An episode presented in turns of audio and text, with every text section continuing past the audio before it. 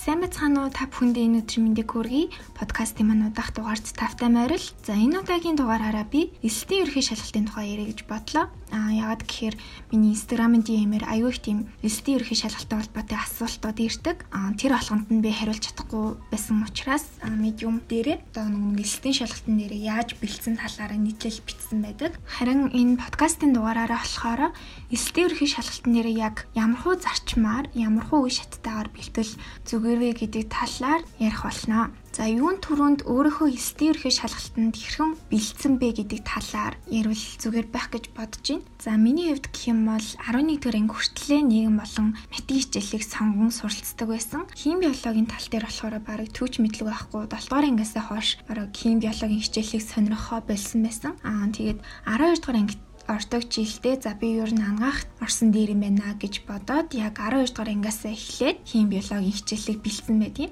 Ингэхдээ би ямар ч тавталганд суухгүйгээр яг өөрөө бие дааж эдгээр хоёр хичээлийг нухаж бэлдсэн. Хим биолог өмнө нь надад бол үнэхэр хэцүү санагддаг байсан. Тэгээ ерөөхдөө хайцсан байсан гэж хэлэхэд болно. Аа тэгээд аавынхаа зөвлөснөөр тодорхой аргачлалуудыг өөртөө туршиж үзээд түүнийхээ дагуу эсэлтийн ерхий шалгалтаа бэлдсэн. 12 дугаар ангид ордог жилийнхээ намраас бэлдсэн гэхээр би 16 оны 9 сараас эхэлж бэлдсэн байна. Эхлээд нөгөө нэг биолог бол яхав дээ дандаа нэг уншдаг, дандаа онлын зүйлс байдаг болохоор би эхлээд хийндээ анхаарч эхэлсэн. 9-өөс ээш болох хүртэл хугацаа гэр чинь 17 оны 6 сар хүртэл товтон хиймээ шахсан а биологийн тал дээр угаасаа уншчиндөө гэж ботсон болохоор яг үннийг хэлээд элтийн шалгалтын өмнөх оройн нь уншиж орсон. Тэгээ шалгалтуудынхаа өдөр шалгалтуудаа өгөөд би чинь хим, биолог, англи хэл 3-аар өгсөн. Гурвуулын дээр нь 650-аас дээш авсан. За тэгээд үндсэн яриа руу гарыг. Нэгдүгээр талаараа сурах бичгээс сайн бэлдсэн. Аа бэлдэх бэлтгэхдээ 7, 8, 9, 10, 11, 12 гэд бүтэн 6 жилийн сурах бичгийг би өөрөө интернетээс олоод хийвлээд бүгдийг эхнээс нь бэлдэж эхэлсэн. Ингэхдээ болохоор мэдгүй том ёо, мэдгүй өгүүлбэр, онол зэрэг бүгдийн дэвтэр дээр бичээд тэмдэглэдэг байсан. Гэтэ хүмүүсийн нөгөө нэг уншиж тогтоох арга барил өөр өөр байдаг шүү дээ. Жишээлх юм бол одоо нэг уншаа тогтоодог хүн байна, бичиж тогтоодог хүн байна. Би болохоор бичиж тогтоодог төрлийн хүн.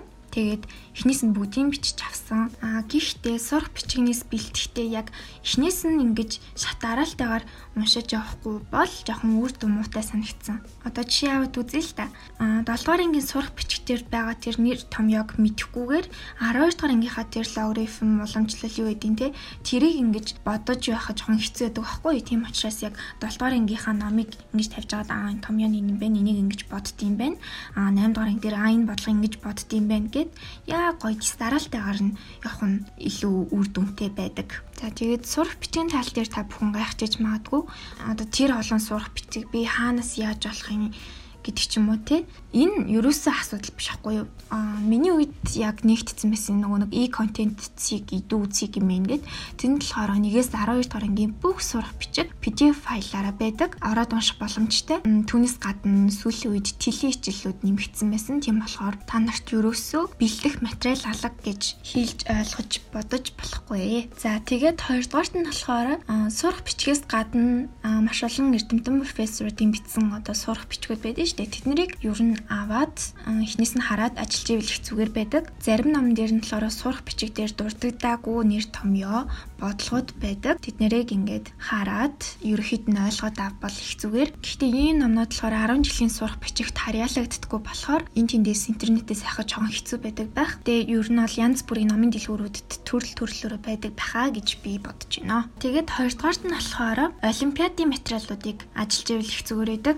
Бүр болол тухайн олимпиадад нь бэлтж агаад орвол бас их зүгээр байдаг. Яг гэхээр нөгөө нэг олимпиад чинь 10 жилд үтсэн мэдлэгээсээ жоохон дээд түвшний тим юмнууд байдаг байхгүй. Ихэнх оны ийшүүдээс харахад болохоор олимпиадын материалтай төстэй тестүүдийг оруулж өгсөн байдаг. Тийм учраас олимпиадын материалуудыг ажиллах нь их зүгээр байдаг. Аа тэгээд миний үед чинь корона байгаагүй учраас олимпиадууд их явагддаг байсан. Тийм ч учраас би нөгөө хэдий одоо хим биологийн хичээл дээрээ сууг байсан ч гэсэн тухайн тэр болсон олимпиадад ерөөсөө алгасахгүй ордог байсан. Ер нь тэг олимпиад заавал байр эзлэх гэж орох албагүй шүү дээ, тийм ээ. Яг өөрийгөө сорих гэж би ер нь ийм төвшөнд байгаа юм байна гэдгийг мэдэх гэж ер нь орсон. Миний хувьд. Тэгээ 3 дугаарт нь болохоор ээш болон бусад тестийн номнуудыг ажиллах нь хамгийн чухал асуудал гэдэг. Ээшийн одоо тэр шалгалтуудыг ажиллахдаа элсдийн ерхий шалгалт чинь өөрөө 2006 оноос хойш явагдаж байгаа шалгалт. Тийм ч учраас 2006 оноос одоо өдийг хүртэл гэхээр 2021 он хүртэлх Ээшийн материалуудыг бүгдийн нэгийг ч алгасахгүй ажилбал ер нь гайгүй суурьтай болох юм шиг надад санагдсан. Би өөрөө бас яг тэгж бэлтжижсэн. Зөвхөн ингээд тестийг хараад дугуулаад цээжлээд явахаас илүүтэйгээр тухайн одоо тест болгоныг нь гараараа бичээд хариултуудыг бичээд одоо тэр хариулт зөв байсан бол яагаад тэр хариулт зөв юм гэдгийг номноос хараад а ийм болохоор зөв юм байна гэж хажууд нь бүр тайлбар юутай тэн ингэж бичдэг гэсэн. Тэр надад их нөлөөлсөн байх гэж би боддог байхгүй юу?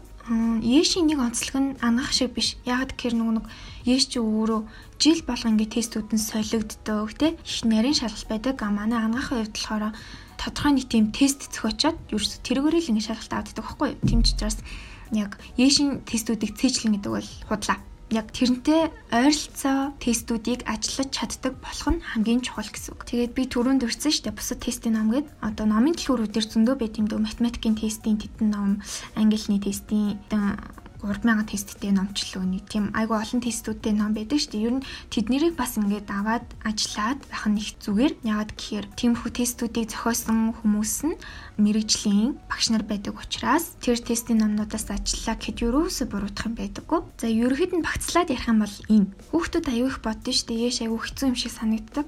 Яг тухайн үед надад ч гэсэн дөнгөж бэлдэж эхэлчихсэн хүний хувьд хэцүү санагддаг байсан л та. Гэхдээ яг үе шаттайгаар ингээд старалтайгаар гоё бэлдээд явах юм бол ерөөсөө хэцүү юм байдаггүй. Мэддэг юм орхиол, мэддэггүй юм а бичиж аваад цээжлээл байхад ер нь бол асуудал байхгүй шүү. Тэгээд цагийн хуваарлтын талаар ярих юм бол энэ надад жоохон асуудалтай. Ягаад гэхээр би түрүүн бас хэлсэн шүү дээ дөнгөж эхэлчихсэн. Хим биологи бэлдэж эхэлчихсэн. Гэхдээ би яг энийг л заавал би хийн гэж одоо тухайн тийм зорилгыг өөрийнхөө толгойд суулгацсан байсан болохоор надад юу гэсэн цагийн хуваарийн талаар ямар ч ойлголт байхгүйсэн. Өдөр шөнөгүй суун хонсон чамаагүй сон. Тэгээд манай сургууль манай гэртээ ойрхон байдаг байсан учраас багшаасаа гуугаад тодорхой хэмжээний одоо нэг асуух юмаа бэлдээд заалгаад орой нэг 10 11 үе хүртэл суудаг байсан. Би өөрөө нөгөө сууж сурсан хүн учраас надад тийж сууж бэлдэх бол ерөөсөө асуудал биш. Аа тэгтээ та нарын хувьд бүх юма төлөвлөөд амралт зэрэг зохицуулаад суух нь та нарын эрүүл мэндэд ч гэсэн сөрөг нөлөө байхгүй шүү. За тэгээд ингээ би дагаад номнуудаасаа ингээ бэлтлээ гэж бодъё. Тэгтээ та нар багш нартайгаа заавал холбоотой байх хэрэгтэй. Жишээлх юм бол ингээд хариу байхгүй тест номнууд байдаг штэ. Тэгээд та нар ингээ ажиллаа гэхэд хариугаа мэдэхгүй учраас тухайн одоо жишээлх юм бол бодсон бодлого зөв бурууг нь мэдэхгүй. Тэрийг болохоор заавал багшаасаа асуух хэрэгтэй. Багшаа би ийм бодлого бодсон юм аа. Та зөв бурууг нь шалгаад өгөөч гэдэг ч юм уу те. Ер нь бол багш нартайгаа байнга контакттай байх хэрэгтэй. Яг тэгэхээр багш нартай та нарыг юм асуудлаа гэж юроосо загнахгүй байхгүй. Тийм учраас багш нараасаа юроосо айх юм бол байх. За тэгээд эцэст нь гэж хэлэхэд аа над шиг ангаагт орох хүсэлтэй хүүхдүүд байх юм бол миний медиум хаягаар зочлоорой.